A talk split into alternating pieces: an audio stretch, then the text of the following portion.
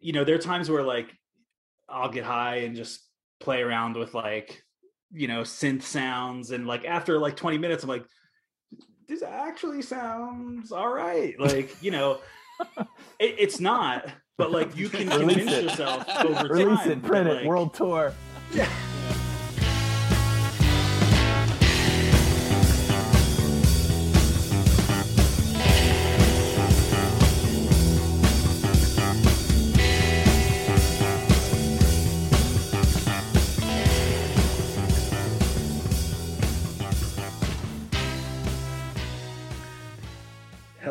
Hello, hello, and welcome to another episode of 1001 Album Complaints. This is the podcast where a bunch of lifelong friends, lifelong musicians, lifelong critics uh, examine albums from the list of 1001 albums you must hear before you die and give our opinions on whether or not it belongs on the list, whether it was a complete and total waste of your time to listen to.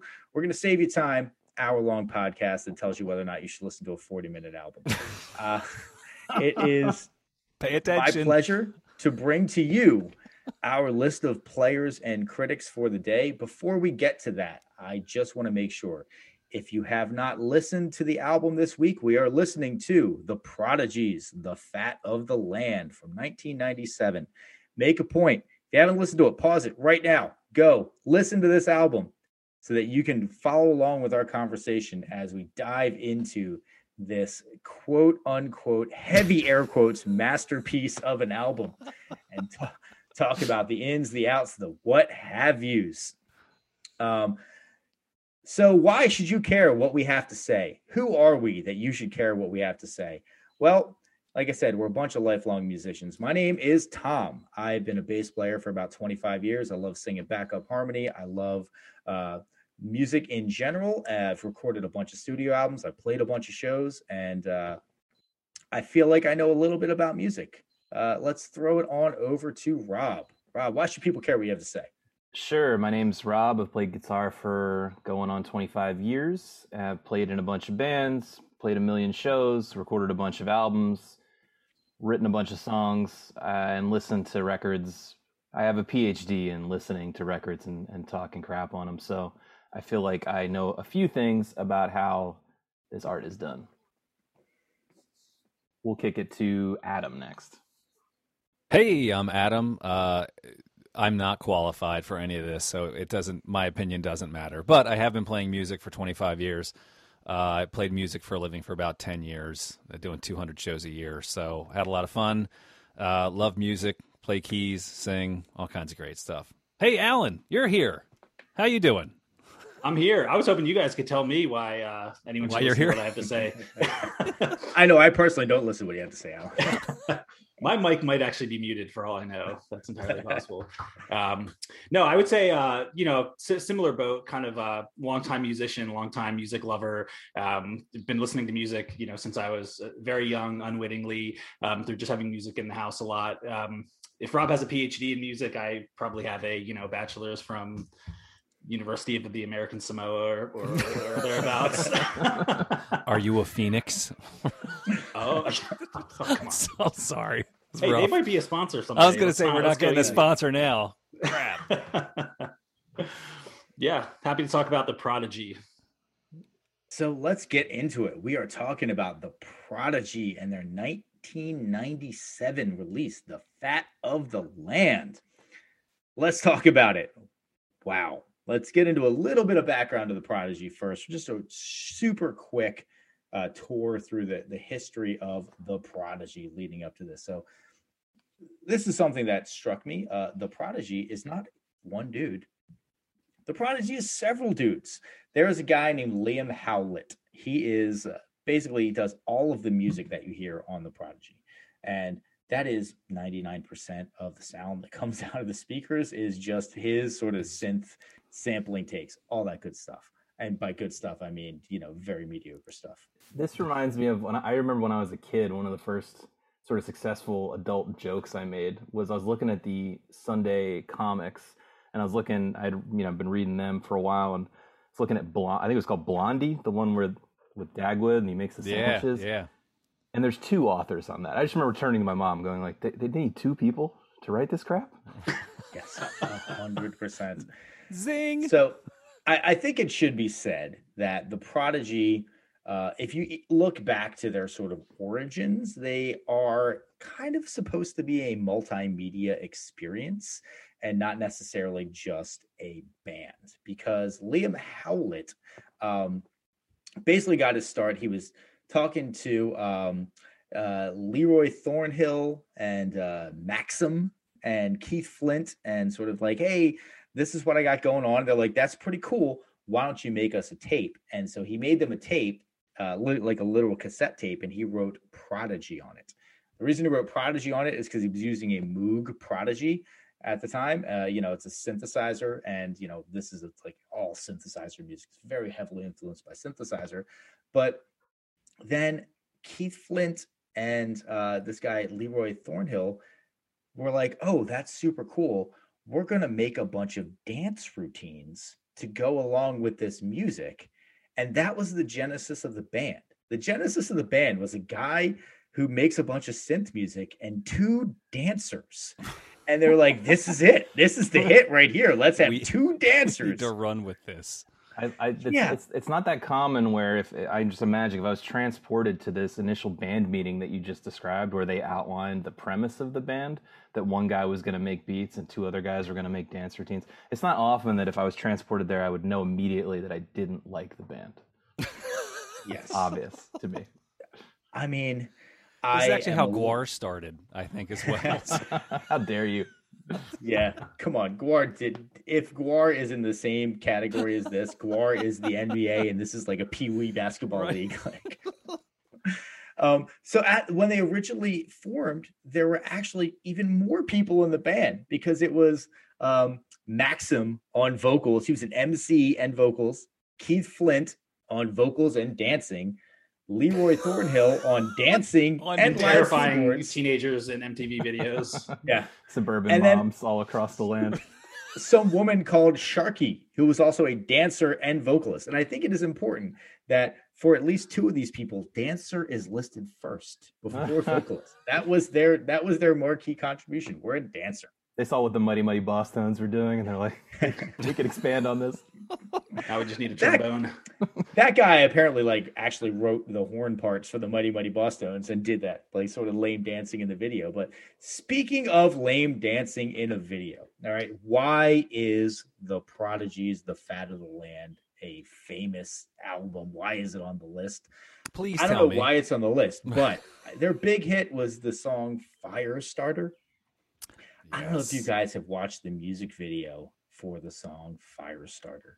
First of all, the song itself is, I mean, it's just, it's lame. Um, you know, that's another way I can put it. It's lame.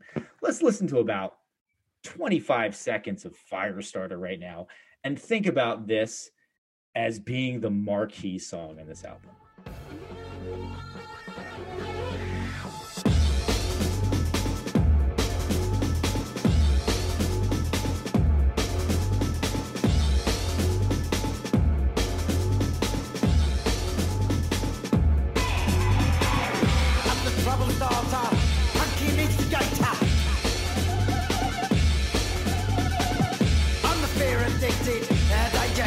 Danger illustrated.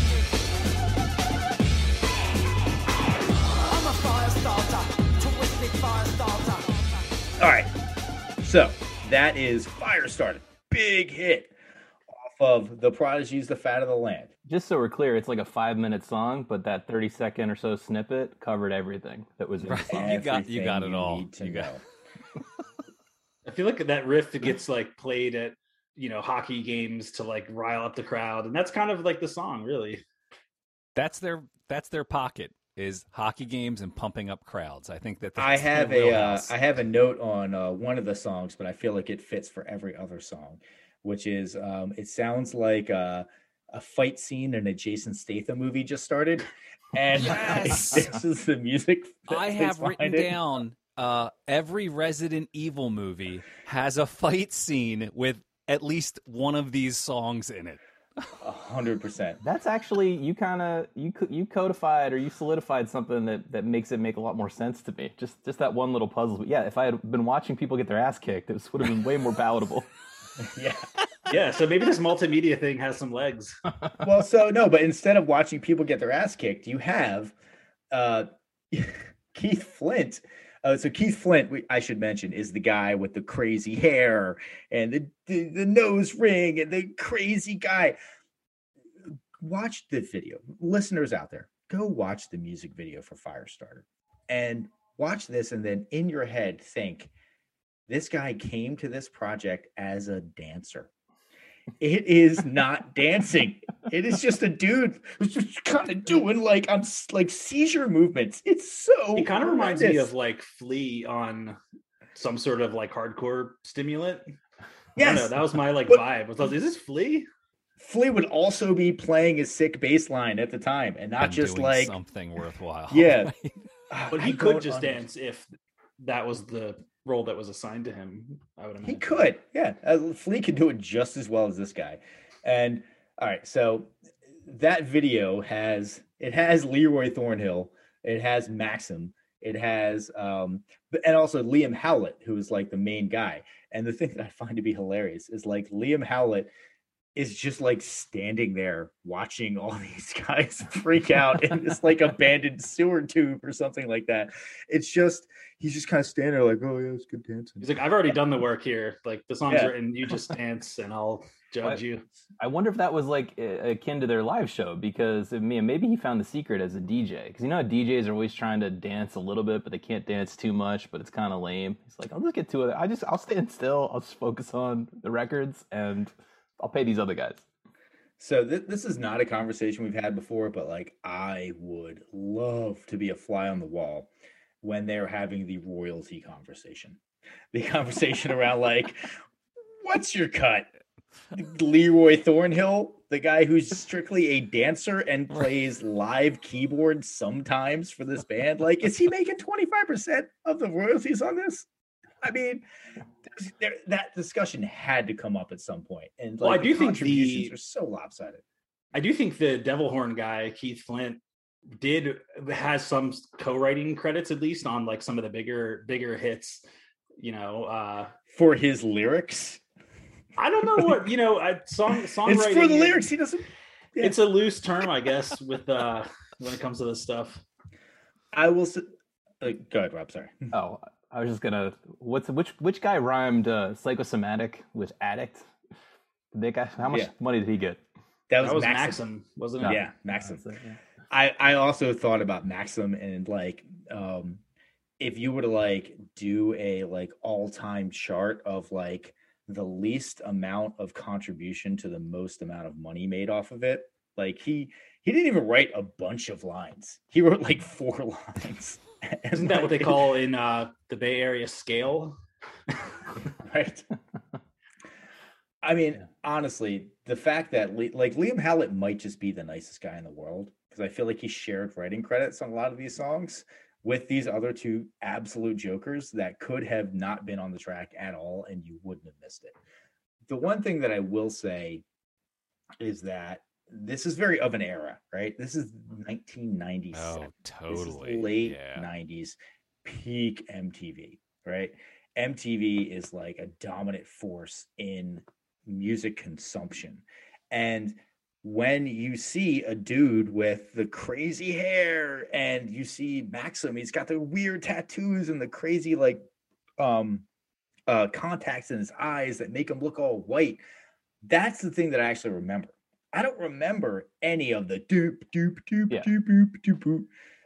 I think the haircut is the most interesting thing about the band. In all Yeah. seriousness, yeah. And we, and we should probably describe in case you don't know who this guy is. He's he's got a reverse mohawk, and then he's dyed each side of his hair different colors, and then turned it into like devil horns, basically, right? Yeah, and he's just like spazzing out. Kind of a Bozo the Clown situation. Right. totally.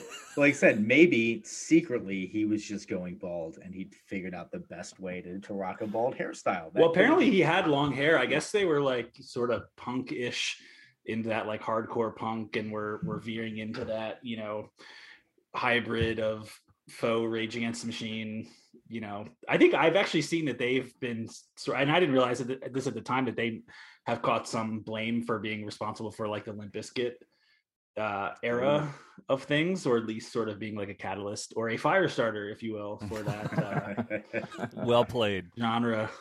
yeah, they, they're self-described electronic punk, um, and uh, you know they are they're thought of as like pioneers um, in uh, this this genre called big beat, which is sort of like uh, you know the Chemical Brothers and like Fatboy Slim were like big beat. Again, other artists that I also think suck, but um, there is just a I don't know. They, they I feel like every single time that any one of them opens their mouth, I'm like, you were just trying so hard to tell me how hard and cool you are, and I don't buy a second of it. I don't buy it for a second. So Totally. That's a level set on the Prodigy's, the fat of the land. We've gone into a little bit. I'm gonna guess I already know the answer to some of these questions, but like Rob, what did you think of this album?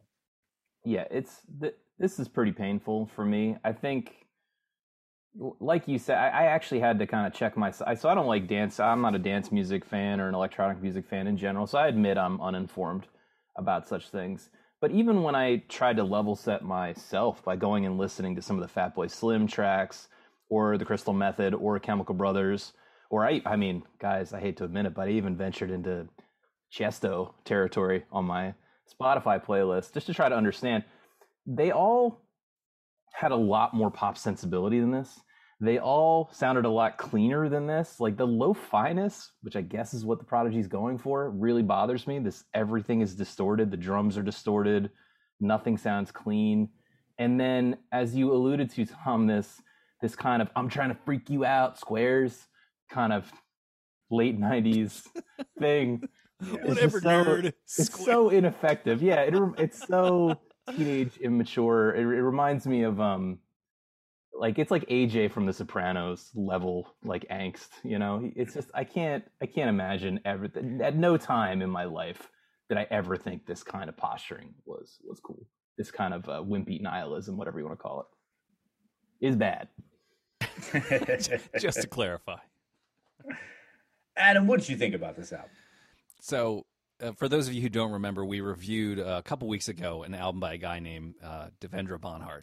And uh, Rob had made a comment that it sounds like he had the ideas for a bunch of songs and then, like, they just stopped. So he's like, I love you and you're wonderful. And I. And it would just stop, right? And be like, oh, it's only, you know, a portion of a song. This album is like they had that 10 seconds and then just looped it for five and a half minutes. They had one small, not even a good idea, one small idea, and then it went on for between four to six minutes every track. Uh, so it was a, it was a bit of a rough listen for me as well. Yeah. Alan, Yeah, so I uh I really try I didn't want to come and just like shit on the album because I I'm sort of like with you Rob where like I I don't consider myself an expert in this genre or necessarily you know ha- like I I'm lacking the full context of kind of what came before this record and and and where it stands in in terms of like being a pioneer. The only thing I remember is uh I watched so much MTV growing up, and I remember this just being like all over MTV. And I tried so hard to like it because I kept thinking, hey, they're just playing this over and over again. And like, I feel like even with bad pop music or bad, you know, sort of top 40 country or, you know, some of the genres that are just kind of, you know, a little bit lame in my opinion. I can usually find some kind of redeeming quality of like oh yeah i can i get it. Like i get why large amounts of people like this. But no matter how many times i listen to it or or how many times i try to convince myself that like this isn't so bad it, it, it just never it just never got me honestly. Um you know but i also feel like it's sort of hard to evaluate because I, i'm not sure that this type of music at the time was really meant for being in like album format like this this kind Oh, of music was, yeah, was like that's rave great point. music Yep. and you know this was this was straight up like ecstasy molly type of music that was not meant in you know in my uh, opinion to be sort of chunked into these like four or five minute like rock format songs. I think the reason songs like Breathe and Firestarter actually had some commercial success is because they figured out a way to like package it so that like it did have a little bit of a rock format. But but all in all, like I I just don't know that this music, in my opinion, like lends itself to like an album type of format. Honestly, I just want to throw some throw, throw something else in there real quick too. So last week we reviewed the uh, Beastie Boys uh, Paul's Boutique, right, which is chock full of samples uh, and really well chosen, well placed, uh, engaging samples, and and they they use those samples to construct really compelling songs. This album is also mostly samples with some synths thrown, thrown in there, and it just it it's a it's an example of how you could go all samples and just do it poorly.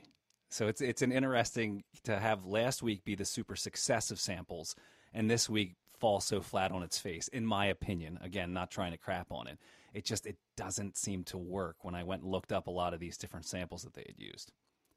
Well, listen, I, I would 100% agree with you on that, Adam. I feel like even if you just look at the list of songs that were sampled for this album, the average song has like four or five samples in it that are just repeated ad nauseum. And for Paul's Boutique, it's like 20 songs per like per song. Like there's 20 samples per song, and they really mix them in a way that they're not beating them to death most of the best samples from Right. Paul's Boutique, you hit them once and you're done. Mhm. And this was like, hey, you know that sample? How about hearing that for six minutes? Yeah, you want to hear that again?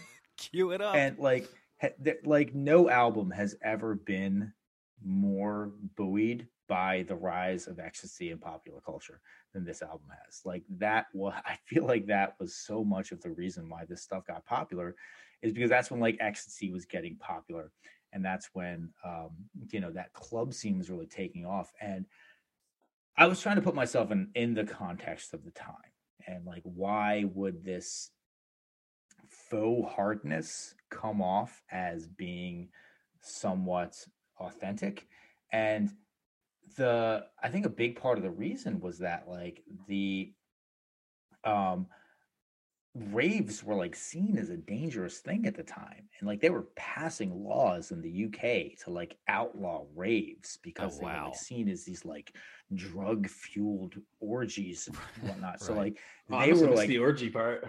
yeah, exactly right.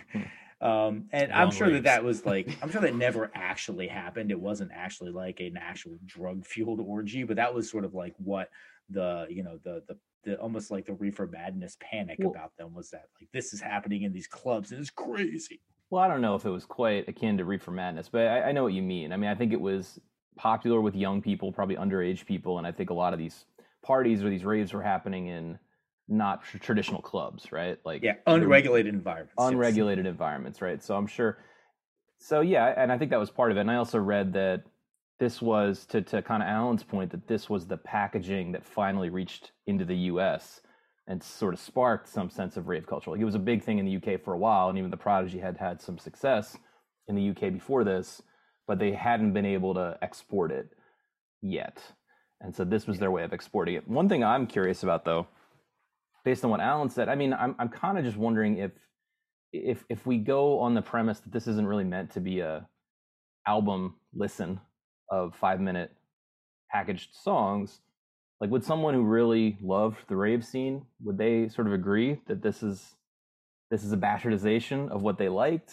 Or and sub question, do we know anything about the Prodigy's live shows? Were they more like that rave situation, or were they more like a band playing through songs? They were playing for hours. Like it's you know they're it's not like I'm gonna get up and I'm gonna play 40 minutes. They're gonna play the length of time that like you would almost like you would see Phish play, where they're gonna play for three hours. You know, like we're like the people that are playing tonight. Um, Well, they're probably also weaving songs in and out. I mean, there's there's probably much a a much different like show kind of aesthetic to that. Um, and I don't, don't know. forget I, the don't forget the dance routines, Alan, because there's got to be dance routines going on. Routines is used. it's hard to dance here. for that many hours. oh, thank you. Not if you're on a Drugs- shit drugs of drugs. Yeah. But I want to go back to the comment that you made before about how um you feel like this was influencing uh this, this like influenced um Limp Bizkit. I actually found that this I, I find this to be more to blame for like insane clown posse. Like that's the line that I see. It's not Limp Biscuit. It's insane clown posse of like, you know, super lame, kind of like super kind of punky, but like, you know, weird makeup and affectation. I'm trying to freak you out, squares. type So of wait, stuff. you mean to tell? I shouldn't have gotten this ICP tattoo here on my Uh-oh. arm. Big revelations here. You're a juggalo? Oh no. I knew it. You got your whole time. Faygo in a cup over there, yeah.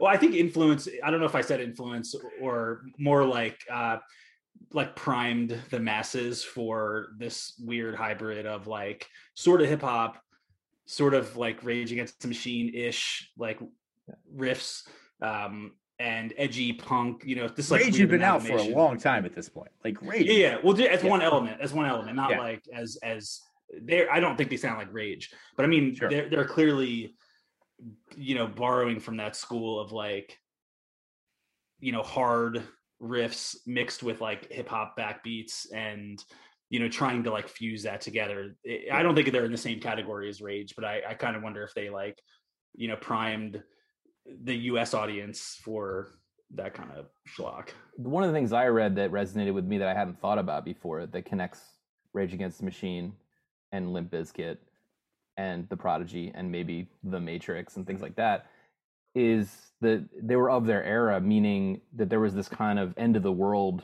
the apocalyptic feeling as this as 2000 was coming, right? And so it did lead to this trend of like harder, scarier, more intense stuff.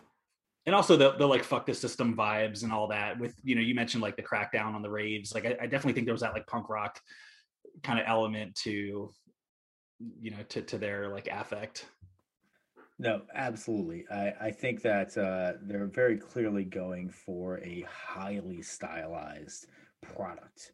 Um, and that product, talking about the masses, was extraordinarily well received. extraordinarily well received. So this album came out June 30th, 1997.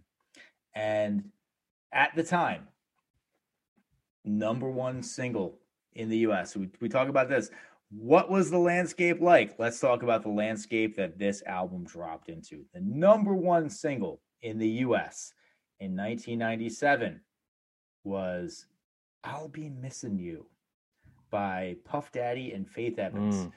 Again, just a completely creatively bankrupt sample. Please, yeah. Just- Puff Daddy doesn't actually get a writing credit on that, does he?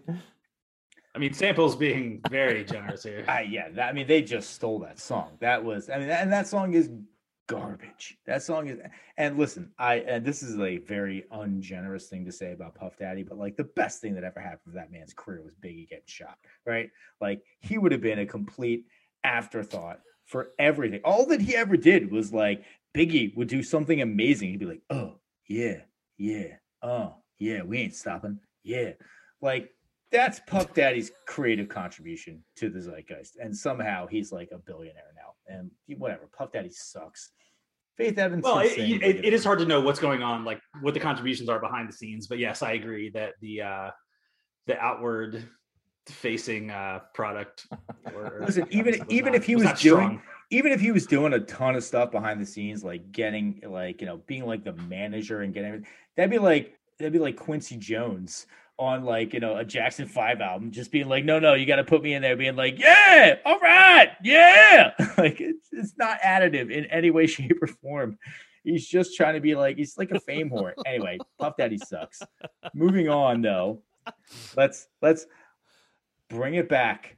We're gonna bring it back to last week. Number one song in the UK.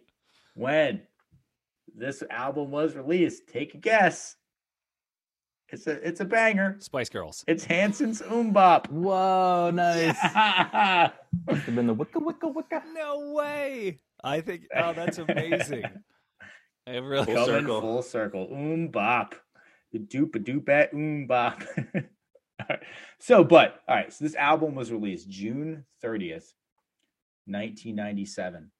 in less than a month, it was the number one album in the US, number one album in the UK. Number one album in the two biggest music consumption markets in the world at the time in less than a month. And in less than six months, this album went double platinum. Ooh. Double platinum. What's that mean again? That means they How sold many? 2 million copies Wow. within the first six months. Again, this is where the royalty conversation really comes into play. Okay, but and now that we're talking about it, I have to say we've been dissing Keith Flint, the fire starter, but he definitely is responsible. I mean, that's why they sold two million copies. It's the image, right? It's the haircut. hundred It's the percent. It videos. is the image. Yeah. It wouldn't have happened without that. Well, and again, like who who knows to what extent like he actually contributed songwriting. You know, that means a lot of things. It could be he wrote a few riffs. It could mean he wrote the four lyrics.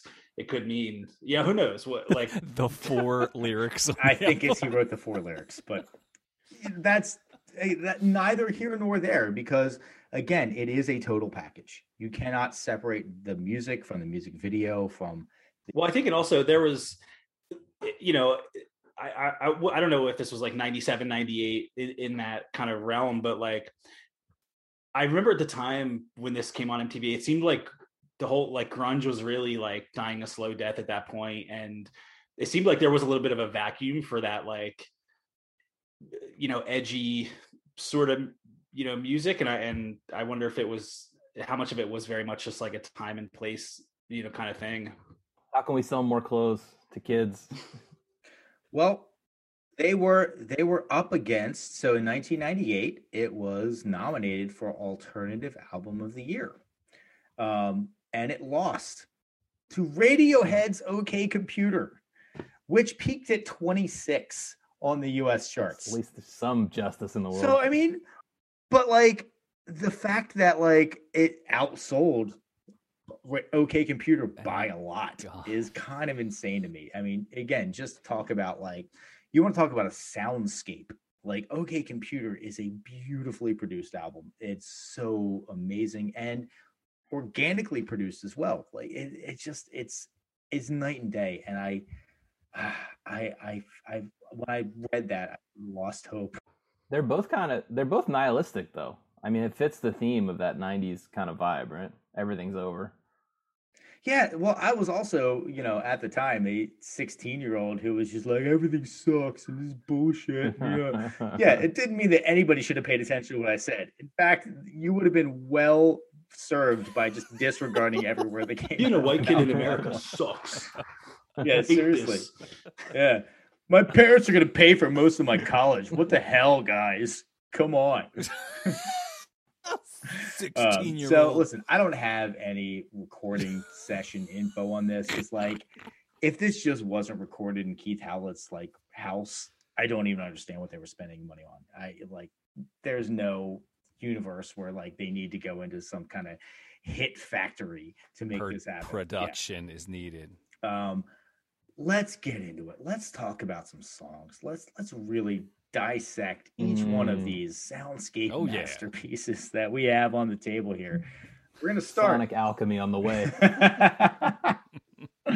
We're gonna start with the first song on the album, the controversial "Smack My Bitch Up."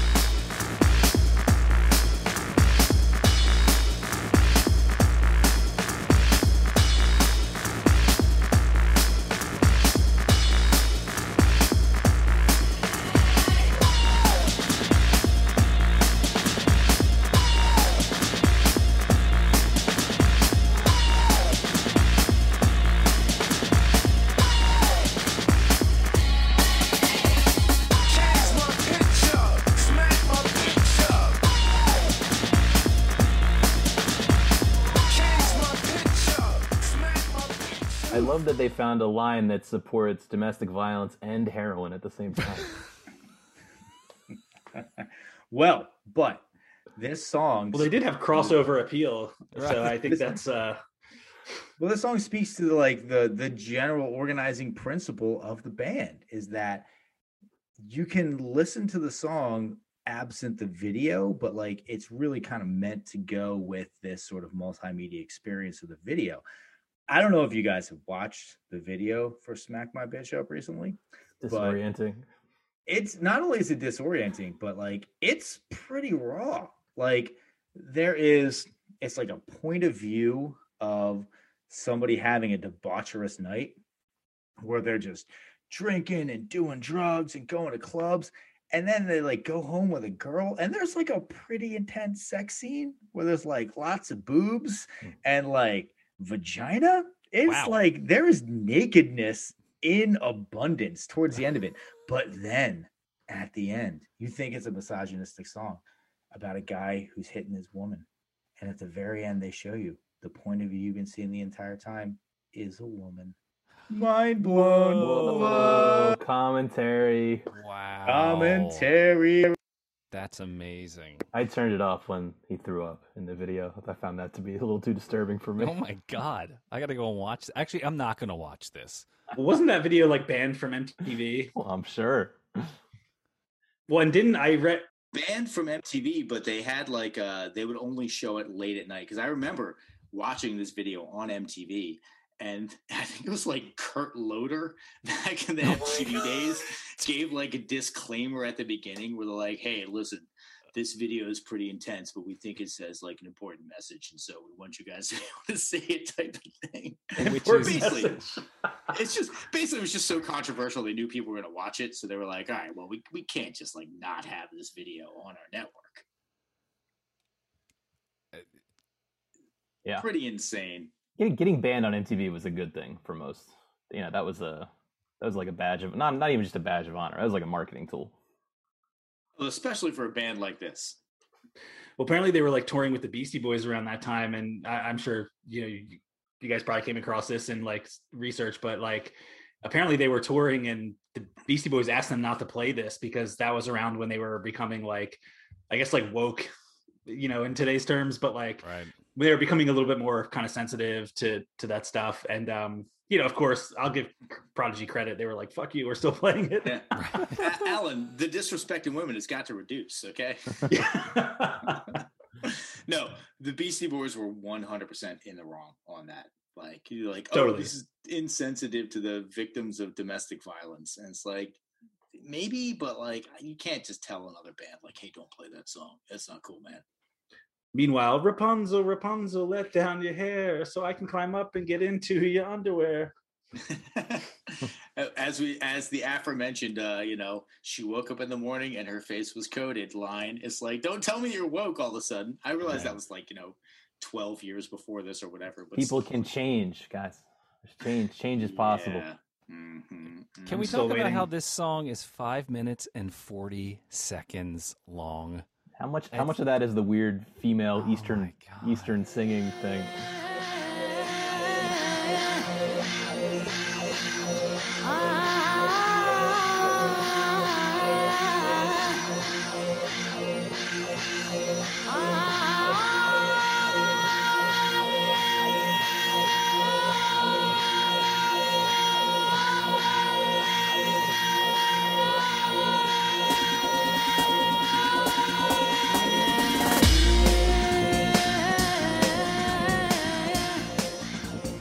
That's my favorite part of the song. I think that actually gives it some kind of atmosphere and that made me feel like um so i my experience of listening to this song um i literally the first time that i listened to it i you know I, guys i'm on the east coast for the summer and i'd flown into washington d.c to visit my sister.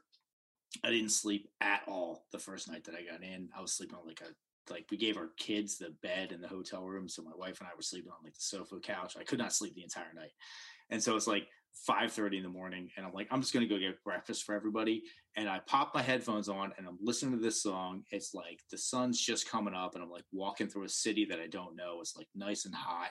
And like it was it was cool. It was like i was like oh this is i'm like i got a pace going. I'm walking. I'm like you know trying to find my way through this city that was like a very good environment to listen to the song in. If I was like sitting in my study with a sniffer of brandy, like, oh, we're gonna put on Smack My Bitch Up, let's see how that goes. Um, absolutely the wrong environment to listen to it in. But like, I actually found that to be cool, and I feel like the sort of kinetic aspect of this music came through in that sense where I was just like walking through a city. I'm like, yeah, this feels really good. I will say I listened to most of the other songs of the album on that same walk, and none of them felt nearly as good. Maybe it's just something about this song, but I, I, thought that was good. Well, it's funny that you mentioned that because I actually felt, and with that song in particular, and there was a couple other ones, but like in yeah, like musically speaking, I think a few of the things they did well was a few songs had like a feeling of tension and release where it was like I think a lot of this music can kind of, especially when you look at it in the context of like, hey, here's this is meant to be sort of like three hour, four hour, like rave, like. But I do think some of these songs had, you know, some peaks and valleys, tension and release, and I think that that really long, sort of, kind of ludicrously long, you know, female vocal in interlude, whatever you want to call that, it was definitely like comically long. Um, but I do think those those were I think moments of like, okay, there's like variety It, it somewhere. You know, they're mode shifting a little bit, and I think that was in short supply. But when it did happen, I at least felt like this feels like music to me. I will say an interlude, an interlude like that, I'm not exactly hurting to get back to the rest of the song. So I kind of appreciate the long interlude. I'm like, let's keep going. I don't know if I can handle it. Was Don't bring it back. it, it makes sense to me that it's not sitting down music for sure, and I know that's not how it was designed. So that's that seems like a totally fair point to make. I can't, I couldn't get over the fact. Yeah, to your point of wanting the beat to come back in, though, the low fidelity, distorted drums, like it just was never satisfying. Nothing about the main line of the beat was ever t- terribly satisfying. It reminded me the the actually the drum sound reminded me Tom of when when you had your first drum kit that that burnout left in my garage Yeah. and it just sound it sounded like you were banging on trash can lids and this, and this was not considered a good thing at the time Well, yeah. I mean, uh, I will say this: I'm not a fan of like dubstep and like the modern like hyper electronic music that goes on now. But I, I will say they at least have satisfying beat drops, and like I can see the I can see it pointing in that direction of like what you need to do is have like a like you said, Alan, tension and release. You need to have like a build up, a build up, a build up. Where's it going to go? And then it drops, and you get that like. Oftentimes, it is like uh you know you gotta you got a beat going and then you maybe um you don't Half necessarily time. go directly to double time Right. before for the build up but like eventually you get to double time and then you drop to halftime and that's Right. sort of like you're like ba ba ba That's the ba formula. ba ba ba ba ba ba ba ba ba Hmm. ba Yeah. and like that feels cool this is like i get i can see how other artists would hear this and be like i can improve upon this i can make this yeah makes sense anybody else have any parting thoughts on uh on smack my bitch up Well, In, in addition to everything being sampled, uh, the only seven or eight words in the song are actually from another song. I was seeing on the uh, the uh, the samples that were covered. So even the the the couple of lyrics were not there. So it's like, Well, and- just adam i think that this touches on what classify what is classified as a sample because that was that was Kool Keith they clearly did not just take cool that's Keith's right. They lyrics. just took his they took the words right, right. They and didn't actually. re-recorded them Yeah. yeah So that's Oh, I just didn't realize that. plagiarism. that's de- it's definitely not like a um it's not a sa- direct sample of Kool Keith because i listened yeah. to that song um uh good lord who was that uh who did that um ultramagnetic mcs i listened to that song give the drummer some and that's not unless they affected it beyond recognition No, because it it has that guy's annoying accent. yeah, you're right. Has- unless they, unless there's like the English accent Right. button that they can push on their like mode prodigy.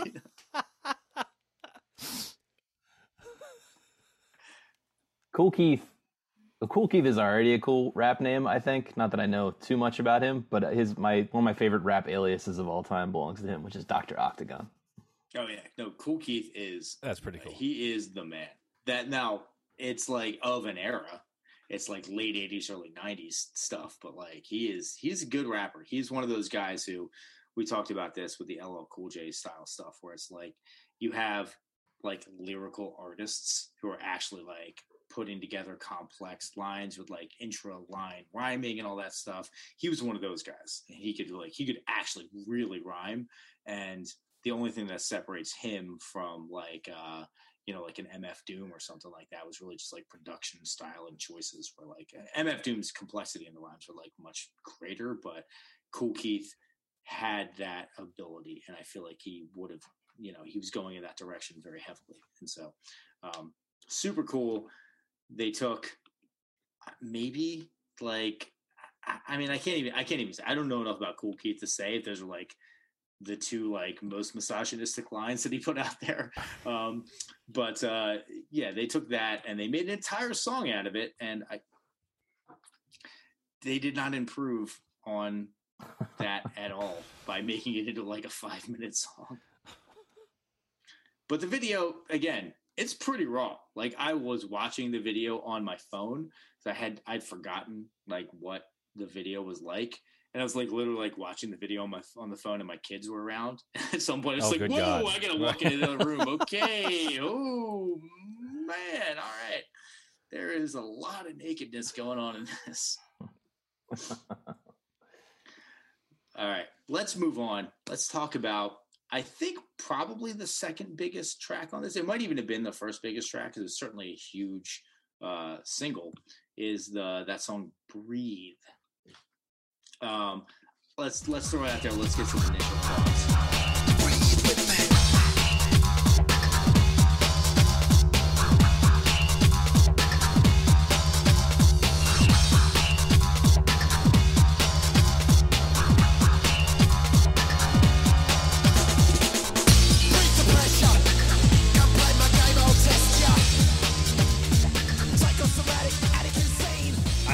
Just didn't catch. I don't. I don't remember which video was released first, whether if it was Firestarter or Breathe. But to, this was the one I always kind of like associated with a band in high school, and this was like the one song where I really tried hard to like.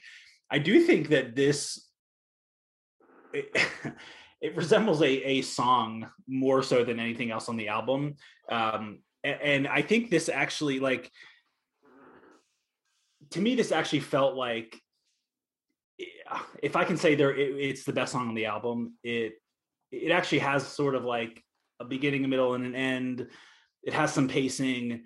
It's somewhat memorable. Um, I think it, you know, th- this is the kind of song where I feel like it's sort of stuck in my head for a while, and um, it, it still didn't convince me that like they should have sold as many albums as they did. But um, but yeah, I, I think this was actually like one of the the only like decent songs on the album. What would you think, Adam? I Yeah, it, it it it was a good tune. It's the one I remember from high school, specifically because of a of a great experience. Uh, we knew a guy in high school who used to fix cars and do like audio systems. And I remember I went over to his house because he had bought this like I don't know seventy two Cadillac, and he had put like a thousand watt speaker or, or a thousand watt amp and like a two thousand watt subwoofer. And so we get into the car. This is like the the the, the first time he's going to turn the stereo on, and he puts this song on. And so it starts out, and we're both like looking at each other, like this is badass. And the bass kicks in, and all of the speakers explode, like it just. And I remember sitting in the car, and if you've ever been around just a subwoofer with no other speakers, it's just like this, like it's just noise.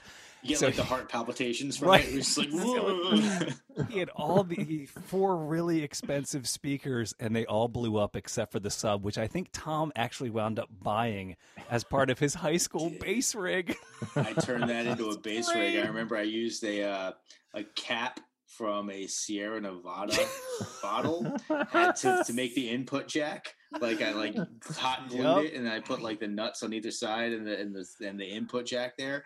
And uh, remember we used to play at Mike D's house with that. And oh my uh, god when when we would play live, I would put that like facing onto the floor so that like the because we also had like I had like another speaker. I had like a ten inch All right. or maybe but we I- I had, didn't like, have a crossover Yeah, it was a We didn't have a 15. I think I may have actually like torn that speaker once playing it inappropriately, which I can still. uh I'm in a better position now to like recompense you for that. Okay, uh, by the way, that would be Adam's dad that you would have won that one because that was definitely borrowed from Was Adam's the- dad. Was it the PV? The No, no, no, 15 inch PV? the- oh. wasn't- I had the PV head, but it Oh, was okay. the 15 inch Sunn speaker with the oh horn. my god. and yes. uh that and then like it was a, it was an Orion because it was I remember it was like an 800 watt like something obscene like that like why would you ever need an 800 watt speaker system but I would put it facing down on the floor You so played with was- Mike D. That's why. the la- just just just as a complete Mike D aside, I remember this was like a hilarious. We were in college, the University of Delaware, and we're like walking past the deer park, and I was walking past the deer park with Phil, and a, a band was playing, and Phil was just like, "That's Mike D on drums." I can tell. I can hear that snare drum. That snare drum is so loud. I can hear it because Mike D's snare drum just sounded like a shotgun blast every time. And we went up, and sure enough, it was like one of the first gigs Mike had ever played with Corduroy, and like he was playing the drums. We're just like, "Yep, that's Mike D." And like when you walked into the room, it was like crack, crack, and it's like, "Whoa, oh my god!" And he was like shattering sticks. He just like go through so many sticks during the course of his set. It's like he'd be like playing, you'd see pieces of sticks Sawdust flying everywhere. so that's what I thought of Breathe. okay. Rob, what'd you think of Breathe?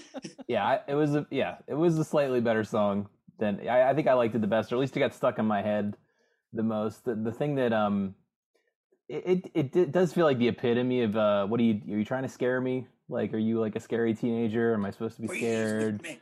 You know, you're going through your anarchy phase. Like, is that supposed to be you know, get safety pins in your jeans or something? Um, but you know what? My favorite part was that that always makes me chuckle, and it reminds me of a Hall and Oates song. Is the reading of the psychosomatic addict insane line where he varies up the rhythm on the second read through, which is which is very Psycho. similar. Yeah, exactly. Yeah, he's got to change it up, right? And uh, Hall and Oates does the same thing, and I can't go for that. No can do. Whoa, whoa, no can do. It's the first time he goes, no can do, no can do.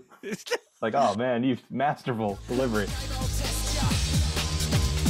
Psychosomatic, addict, insane. Breathe the pressure. You blame the game, I'll test ya. Psychosomatic, addict, insane. Fun fact: that is uh, Mega covers that song very frequently. You cover Breathe? That's why no one comes to our shows.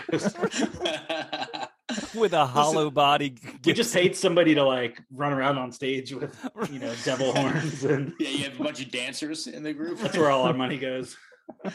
so I I a couple of things about this song that like I think are, are okay. That like what I don't know what like mode or whatever it is, but that sort of like that includes the minor third from the root and then the major seven where it's like you know it's like a you're like a half step down from the root but you're also like a minor third up from the root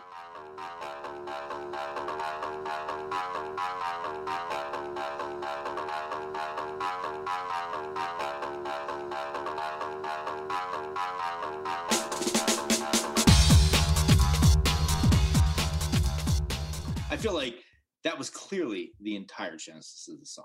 Like he just played that on the keyboard, and he's like, "Whoa!" We need to turn that into f- over five Into a minutes. five-minute worth of- song. It's a cool like- riff though. Like That's a I, I do cool think riff. it's cool, but like yeah, there's you know, I, I don't they they got a lot of mileage out of it, put it that way. They absolutely did. Like, I, and I, I think that that it's memorable. It's cool. It's a ninety second idea. That's a five minute song, but like, you know, I feel like that's all of this genre of music. Well, here's the thing though. Here's what I'll say about that. Like, yes, I I agree with that. A lot of it is there's a lot of like monotony and a lot of just uh redundancy or repetitiveness, I guess. Um but you know, be like being in a band where we have definitely taken riffs and turned them into long songs in in a little bit of a like you know, I'll say some of it's like pretentious. I, I can kind of relate to that part of it where I do think you can anchor a song with a good riff if you have enough space and you have enough like mode shifting. But I don't think they did that like consistently on the album. I do think like on that song, like I can live with that as being like the backbone of the song because I think it's a good riff and you know so so I, I guess the point being like I'm sort of sympathetic to the idea that you can take a riff and and sort of like not beat it into the ground but uh you know milk milk it for all it's worth So I, I like the the super throbbing bass, like which is probably what blew up those speakers at him. Oh yeah, definitely. Like I think that's cool.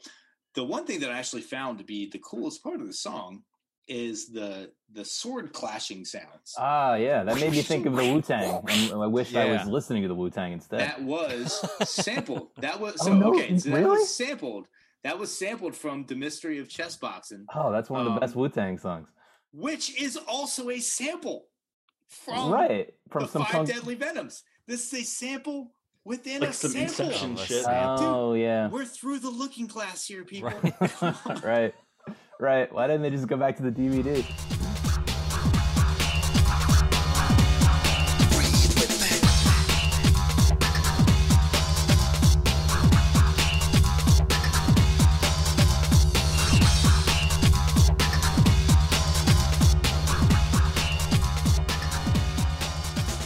The, the fact that they're like they sampled a song that had they sampled a sample from another song. Like you couldn't just go back to what the source was for that sample and get that yourself.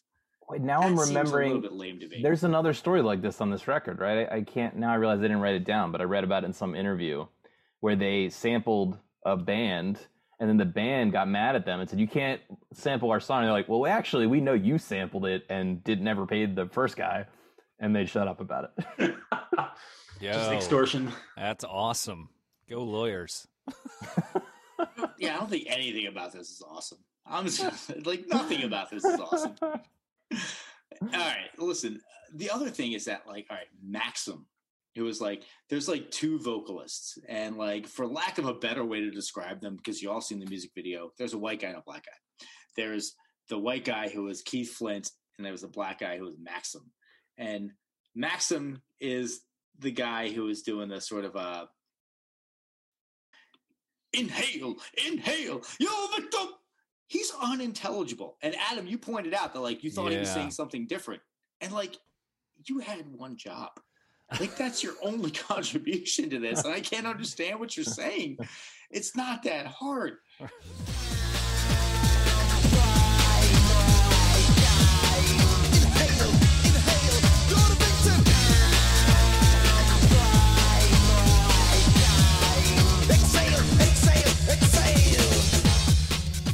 Is that the same thing that they the- recorded the Come play my game? oh Like that was i had my uh adam moment with um make my withdrawal with that the like God blame like for all of the virtues i think you know not that i think it's a great song but it's in my mind it's definitely the best song on the album and i thought it actually resembled like a real song that part is just so like cringy to me Yeah. It's just like just i know you're something like- british we're approaching music in this song. Like it's getting it's getting in the realm of music. So, We're doing it, fellas. that's like it almost on the just had that like sloppy sex pistols kind of just like bleh.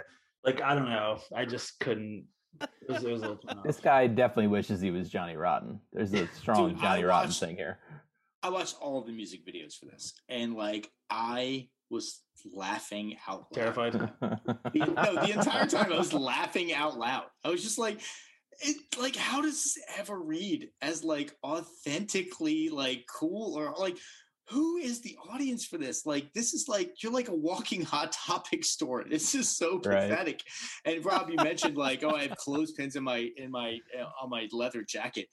In the music video for "Breathe," the guy Keith Flint has a clothespin as Uh, the nose of ring. course. It's so course he does. pathetic. You're so, It's punk, bro. You're so punk, dude. Can we mention too? I read that uh, he went and worked on a when he was younger. He went and worked on a kibbutz in Israel. So punk rock, bro. Sorry, rest in Oh, power. Rest in power, Keith. West Sorry. Impact. Yeah, because we should we should mention that he hung himself in 2019, which is Oh super shitty. man, that is terrible. And like, Oh, listen. Keith Flint, your music sucks. Nobody deserves that. I'm I'm really sad that he got to that point. I still am about to make fun of him for something, um, which is that like I saw. So you know you're familiar with the the look that he had with the devil horn, um, you know, like spiked up hairstyle. If you go to their Wikipedia page, it's a picture of them performing in 2015, and he has that same hairstyle. Oh, yeah. He's still rocking the devil if horn it, hairstyle. if it works, why why mess with it? Can you imagine going to a, the Prodigy show and not seeing that hairstyle? You'd be like, I want my money back right now. I demand recompense. Yeah, you don't bite the hand that feeds you. Come on, man. I'd be doing some kind of like uh, you know Bryan Cranston, Walter White thing where I have like a prosthetic that I put on every time because I don't have to walk around like that. You know. Yeah. It was yeah. It was. I felt a little bad for him when I saw that, but uh, yeah. It's like listen, it's terrible that he uh, that he killed himself, um, and uh, you know it doesn't mean their music doesn't suck. Speaking of songs that suck, and also speaking of a callback to last week, let's go on to funky shit. Oh my god, that's the funky shit!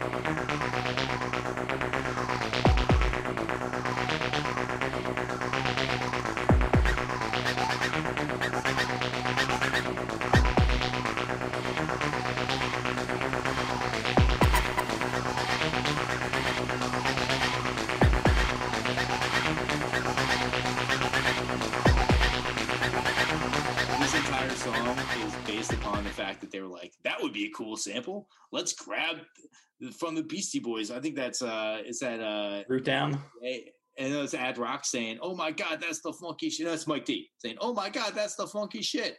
So yeah, they they grabbed the sample from Root Down and they turned it into a song, and like that would have been cool to throw in one time in a song and not have it be the entire song. This is the one that I was like, "Oh, it's like Mortal Kombat." Like not the new Mortal Kombat even. It's like the Mortal Kombat movie from like 1997. Mortal Kombat. da, da, da, da. It's like that kind of music. This shit is terrible. Terrible. You could just take "Smack My Bitch Up" and put it on top of funky shit, and I'm pretty sure they would be English indistinguishable from each other. Oh, I, it's the same. that'd be a fun experiment. Ah, Let's just put all the mashup. songs together. Oh my god, Yeah. that's awesome! I dare you to listen to that. We should. how much? I mean, how much more offensive could it be? Honesty. Like There's so, there's so few lyrics. I'm sure the lyrics wouldn't hit on each other because there's so few of them. So I I was not even aware that this was a thing, but apparently there was a television show called SWAT in the 70s that was like, you know, uh they were it was like trying to like coast off of the success of Charlie's Angels and that's where like that horn sample comes from is like the theme from the show SWAT. Yeah, Yeah. right. Which is the best part again.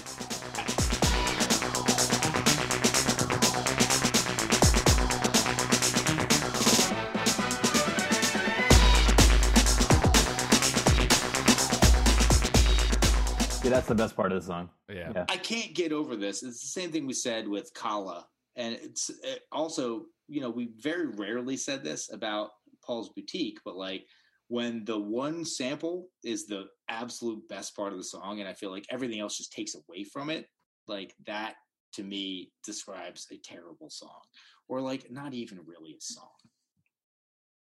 Yeah.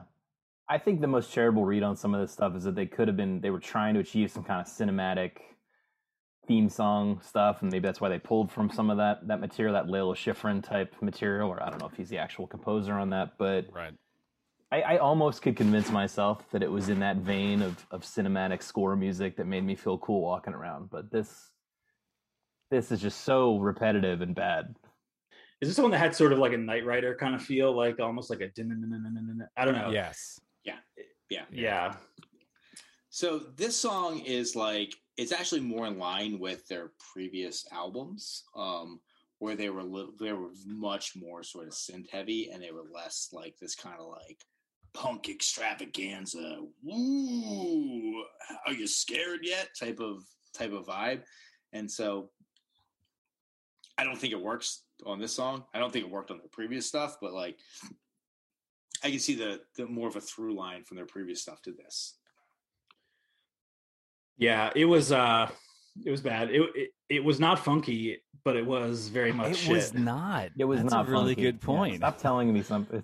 Telling me what to feel. Song. yeah. Uh, yeah. If you're gonna say you're How funk, like you you. better deliver. Like you better be like P funk, being like, Right. like we're just gonna say funk Yeah. repeatedly through the song, and we are gonna hit you over the head with funk. There was no funk at all. It's usually talking song. about how they want to bring funk to them. Even they're not even Exactly. they're not claiming to be funky.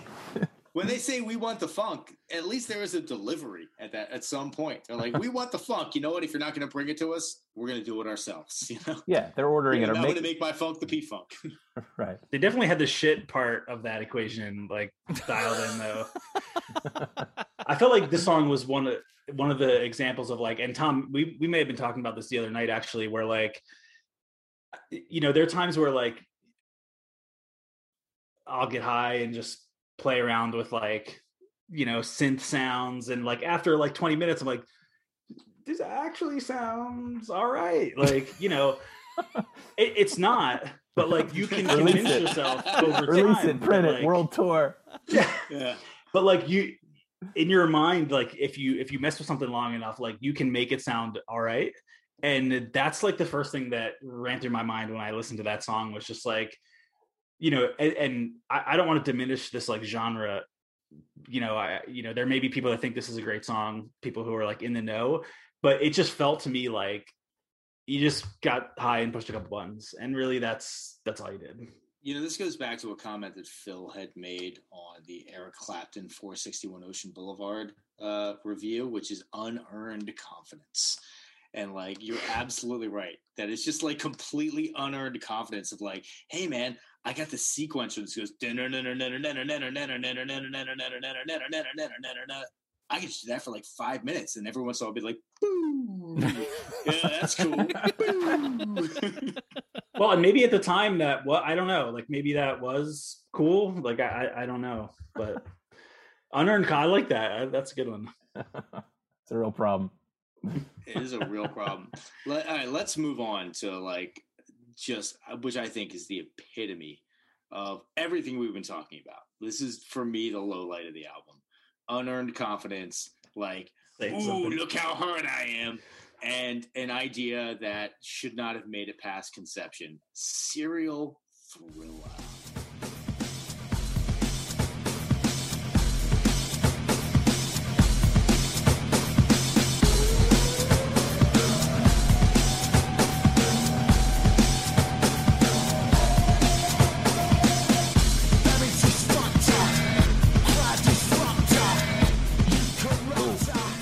Hate most of this song, but I actually one comment I had on the positive side was that I like that you can hear the seam, so to speak, of the guitar sample. That makes it slightly better for me. The guitar sample from that Skunk Anansie, Anansie song. Is that what it is? Selling Jesus. Yeah. Which apparently came, by the way, listen to that song. It's fucking terrible. It's yeah, so it's bad. very poorly produced. It sounds like a bunch of high school kids, and the video looks the same. And It sounds like a bunch of high school kids. I can't tell if the singer is a man or a woman, and it doesn't matter because either way they suck. Right. Like it, whatever they're going for, it's terrible. It's so terrible. Um, and like my note on this is this is what 14 year olds think is hard. Like that's that's my take on this song. He's like, I feel like that you like sit. It's like burgeoning school shooter stuff. We're like sitting in the back of the of the class and you're oh like, my God. serial thriller, serious killer. Whoa, oh man. My mom's Watch gonna out. hate this. Turn it up real loud. Take that, For you mom. for funding my college. well, speaking of things guys. that speaking of things that moms hate, this like it begins and ends with this like phone off the hook, terrible Oof. feedback sound. yeah, That that makes up like a good minute of the song, probably. Yeah. That, goes on pretty pretty long. It's from a it's an old sci-fi movie. Some like aliens landed or something, and it was the sound of the spaceship. And they're like, let's take that, but let's put it through all kinds of weird effects, so it's even worse than the original. Listen, I, I I keep going back to the fact that they have two vocalists, two people whose entire job it is is to write and perform lyrics, and they're so bad. Like, I mean, to say like that they're so bad is like it's not even giving credit to how terrible it is. I don't think that I could write something this bad. Damage destructor, crowd disruptor, you corrupter, every timer, yeah. Damage destructor, crowd destructor, mainliner, every timer, taste me, taste me, succumb to me. Oh, I forgot so about that part. That part's so bad. so bad. That's pretty cringy. Yeah, the taste me part was my cringe moment. Oof.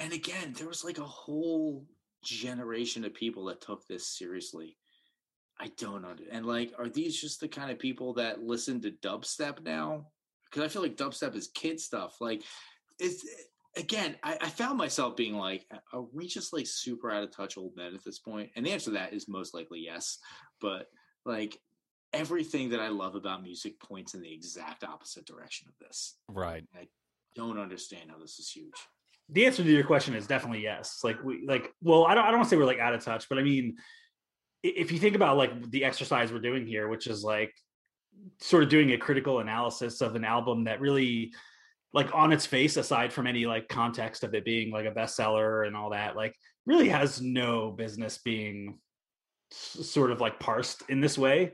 Um so so Or listened to by anyone. yeah.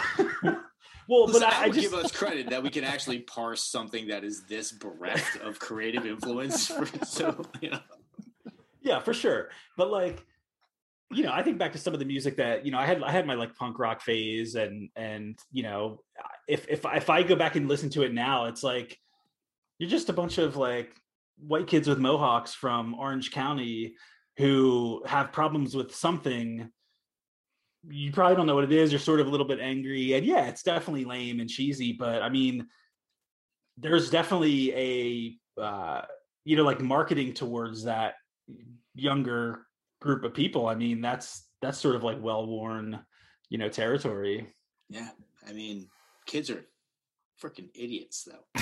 Basically, saying is like, Damn "Kids are idiots and I can sell them anything. So, like, This one's called me little fans are a bunch of stupid pigs.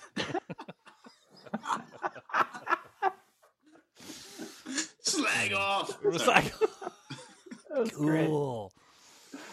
Uh, Okay. Does anybody else have anything to say about serial thriller? Um, I'm No. square. no, I did not Uh, succumb. okay. Uh, let's go on to what I think. I think this was the biggest song of the album. Uh, again, listen, I listen. I apologize to all of you guys on this podcast. I apologize to everybody listening to this podcast. I had a real hard time focusing on doing the basic research for this because I just really hated this album so much. I couldn't stand it so much. That's all right. like- We're all mailing this in this week. I don't think I need to have this much knowledge about the prodigy in the old noggin. It's it's already gummed up with enough, you know, useless anxieties and everything. I don't need to hear about any more of this crap. But so I'm just gonna go ahead and assume that this was the big hit from them because this is the one that I knew was a big hit from back in the day. Firestarter. Let's listen to just a little bit of Firestarter, and you know, again, thinking of it in the context of like this is like a pretty freaking lame British dude trying to tell you how dangerous he is. I'm a fire starter, twisted fire starter. You're the fire starter, twisted fire starter.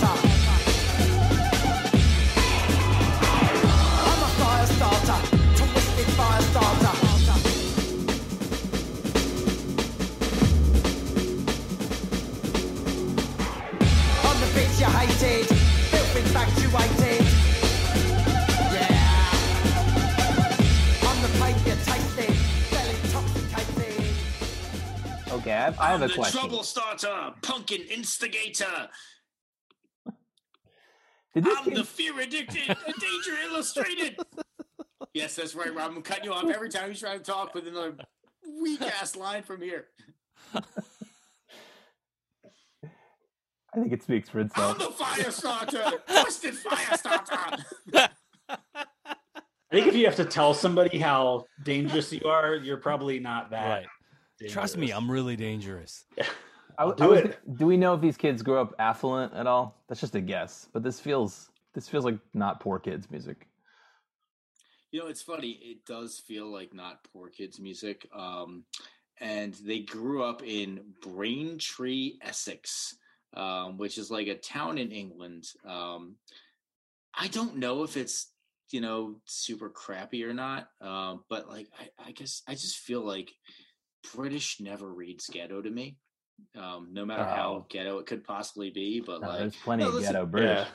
I'm there's plenty of like chavs and whatnot, but like even uh, Whoa. even the guys that are like in the oh yes, I'm sorry, I'm using some That's totally like, uh, insensitive language, but like even the guys that are like I, I don't know, I feel like all right when I when I grew we grew I grew up in Wilmington, Delaware.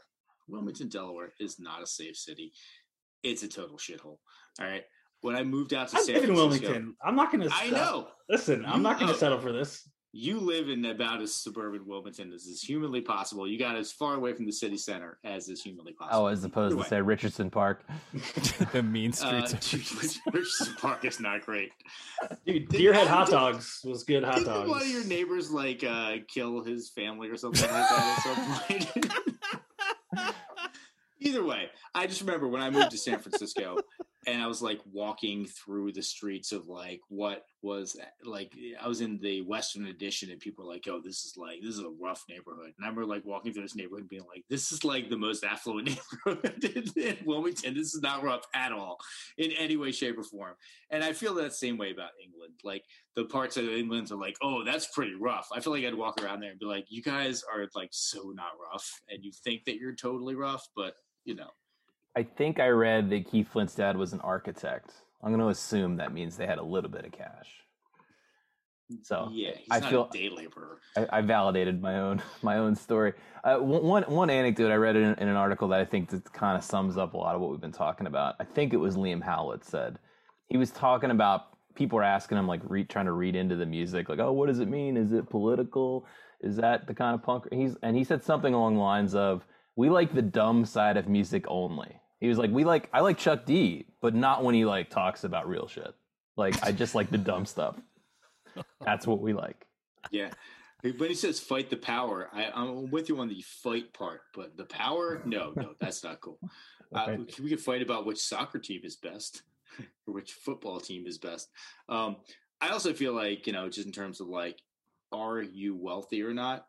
If you need thousands of dollars worth of synth equipment to make your first album, you're probably doing pretty all right. It's not like you bought a guitar from a pawn shop for $89 and an amp for 25 bucks from some dude on the street. And you're like, that's my band. So yeah, that probably reads as like pretty well off.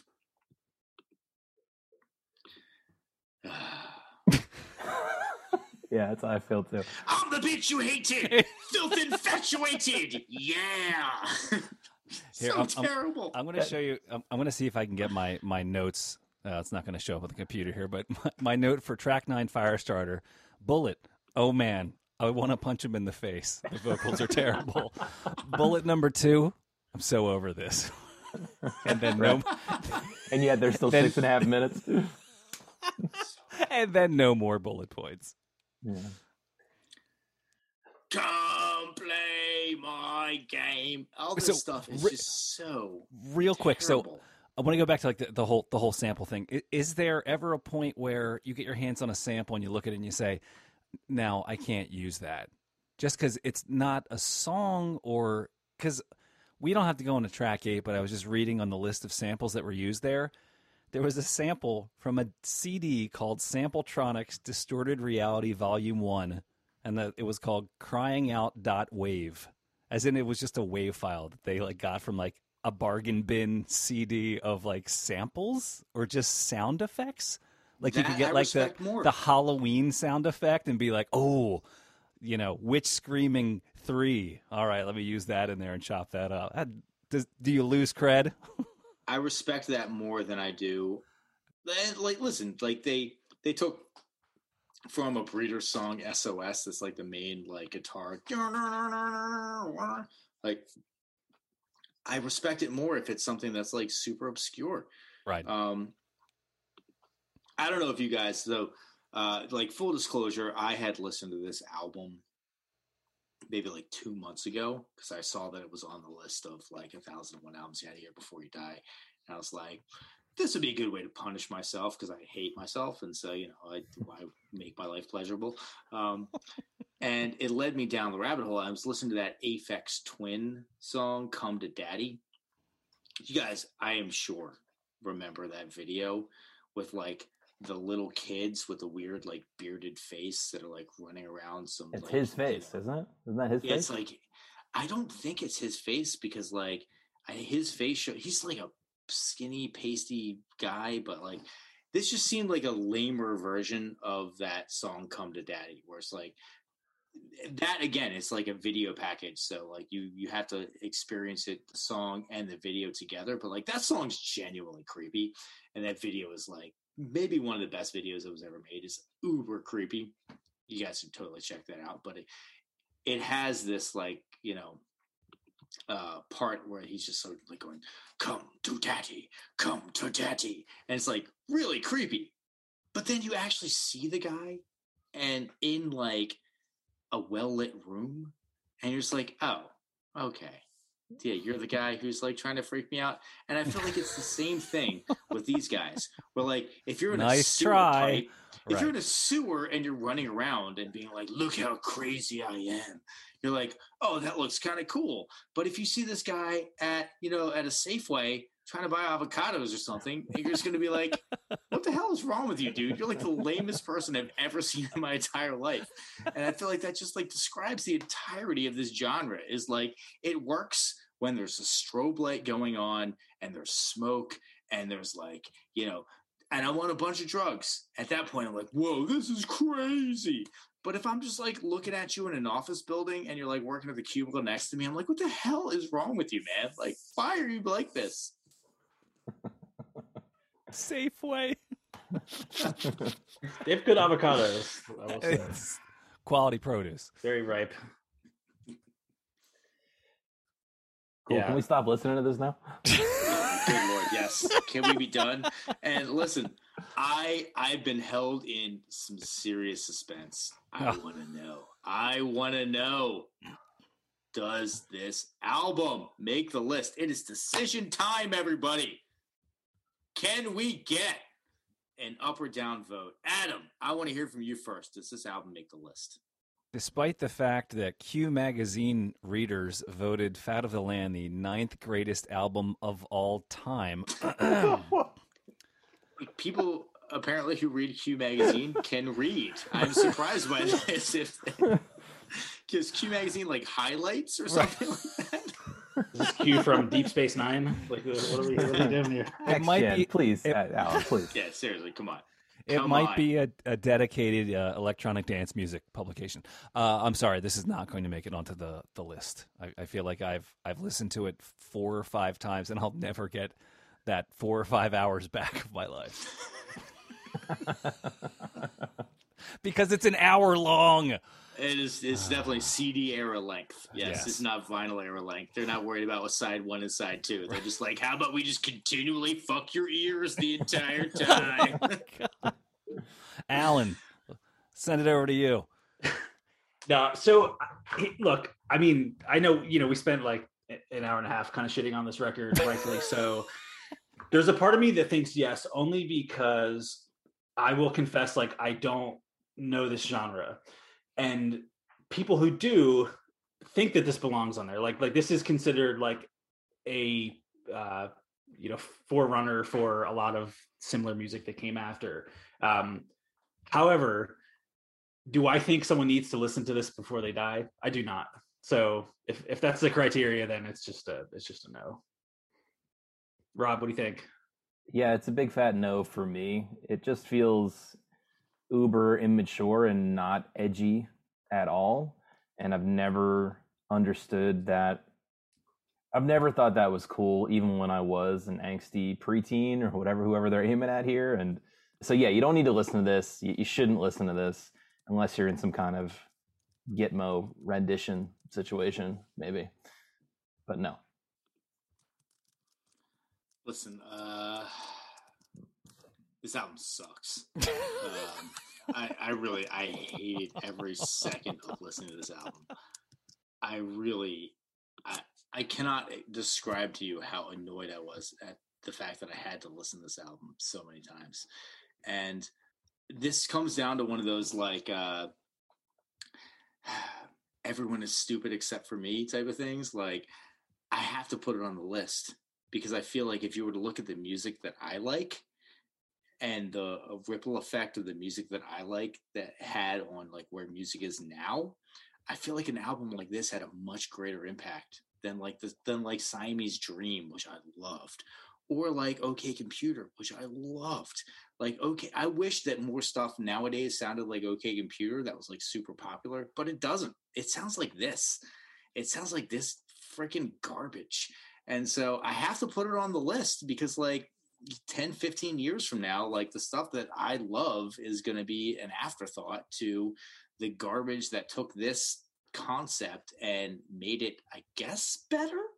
I don't necessarily think better, but like I could say that like if you were a person who was into this, it refined that concept more. But yeah, it's on the list begrudgingly. I will never listen to it again, and I will never listen to the type of music that it spawned willingly ever.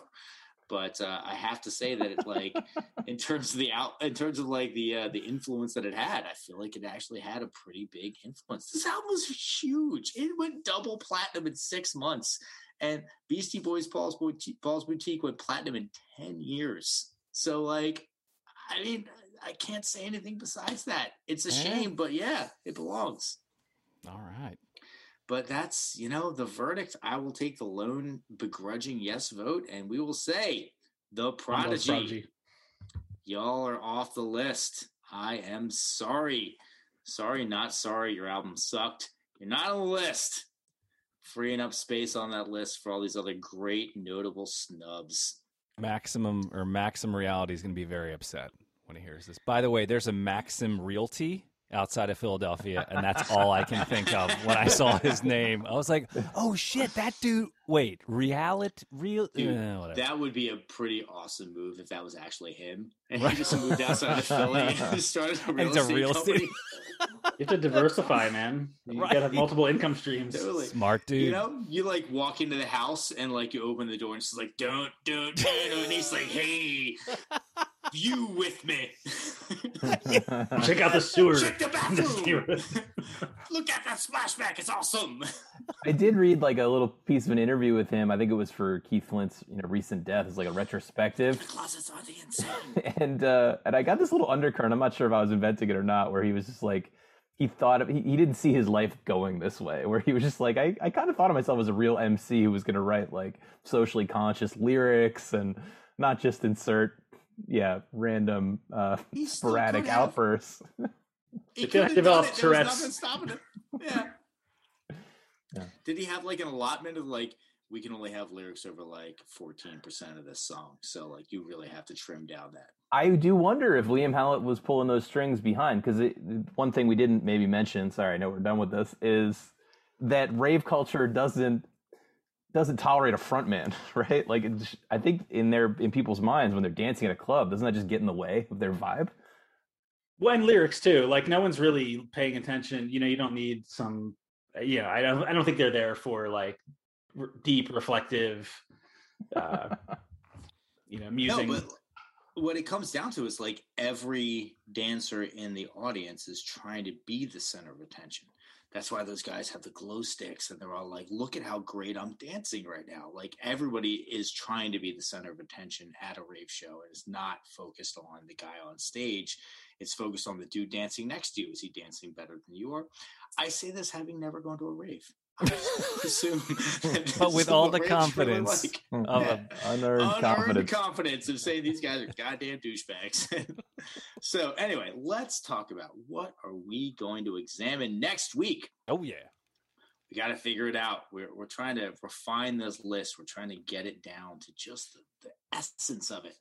So I have the Albinator 5000. I brought it with me all the way to the East Coast. I've been hauling. I had to check it. It was it, was like in the odd sized baggage claim. It was it was a pain. Um, so I have it out back. I've been cranking it all day. It's ready to go. Next week we will be examining. Drum roll, please. Ah, Fiona Apple's Tidal. Interestingly, she also samples a bunch of Wu Tang on that album. Dude, I was in How love you- with Fiona Apple. This is this is Oh a my this is a throwback, she's- man. This is great. What, were, what are you? What particular are you throwing back there, Adam? Some solid music. Some solid gold tracks. this was uh, this was one of those albums that, as a young musician, made me think that it was possible that I could become famous. Because she was like 16 when she wrote a bunch of these songs, and she's very, very young when this came out. So, like, as a young listener, I was like, "Oh, that's just going to be me." Like, clearly, what I'm writing is just you know on the same level, and I am you know, not only am I uh, yeah, as musically talented, but I'm also clearly as physically attractive and marketable as Fiona Apple. So I'm just going to be famous. Yeah. Well, you did definitely have the gauntish uh, look that, that she pioneered. Yeah. So She also probably never eats breakfast. You know, it's a uh, it's it's a look you got going on. That was the heroin chic. It was like peak heroin chic phase. Uh, so yeah, Fiona Apple's Tidal. Everybody, listen to that album for next week. Again, you cannot appreciate this if you have not listened to the album before we uh, before the podcast. We've referenced a bunch of songs. We've referenced a bunch of stuff on this podcast. We have a playlist that we put together of all the stuff that we referenced. It's in the notes. Check it out. Go listen to that stuff. It will give you a greater appreciation of this garbage album that we listened to this week. Oftentimes, the samples and the other stuff that we talk about is more interesting Are than better the, uh, than the- the, yeah. the album. Yeah, and even if it's not more interesting, it definitely augments the experience. Do you think that we got it right? Do you think that we got it wrong? Are you a person who grew up in I don't know Surrey and was like going to the clubs and it's just Braintree. all about yeah exactly you're, you're like super into uh the british club scene Hmm. and you want to tell us why we're wrong i would love to hear why we're wrong you Tell are our target audience, by the way, Yeah. if you live in any of these areas. I'm sure the MDA fueled holes in your brain won't allow you to craft an email, but give it a shot anyway. you know we can we can decipher it we're we're tea leaf readers uh 1001 album complaints at gmail write us a message and uh you know pack the vitriol in there for everything you think we did wrong pack the praise in there for everything you think we did right uh we would love to hear from you again we're critics we can take criticism we want to hear it we're trying to get better we're hoping that you're being along for that journey. Um, you know, we want to uh, make this as enjoyable for our listeners as possible. And until next time, I have been Tom. Is it Alan? me? I just went, I don't even know. We talked about this, guys. I- It's Rob. Did we? Oh fuck! Wait, when did we what's talk about Rob? it? Did I miss that part? We talked about it like three weeks ago. Come on. Ah, Well, no, no, we said it was going to be alphabetical, but we've we've totally fucked it up all episode. That's the problem. yeah, but I, I can never I'm remember if alphabetically alphabetical last. by first name or last name. alphabetical by first name. Okay. All right. Yeah, let's go to So Alan. anyway, let's give this one another. And seriously, Wait, do wait. not cut this out in post. I want to hear this. I want to. You got to hear the shambolic, like ass fuckery that is our approach to making this podcast. well, if anyone's still listening at this point, then you know they're in it. Adam, Adam has the cheat sheet. It's the cheat sheet. He goes Rob, Tom, Alan, Adam. Okay, so apparently, Alan, you were supposed to hop on that. So anyway, I've been Tom. Who's the next idiot here? Me, Alan. really, people pay Um, attention to what we say. We really have a lot to offer. I'm Adam. And I'm Rob. Boosh.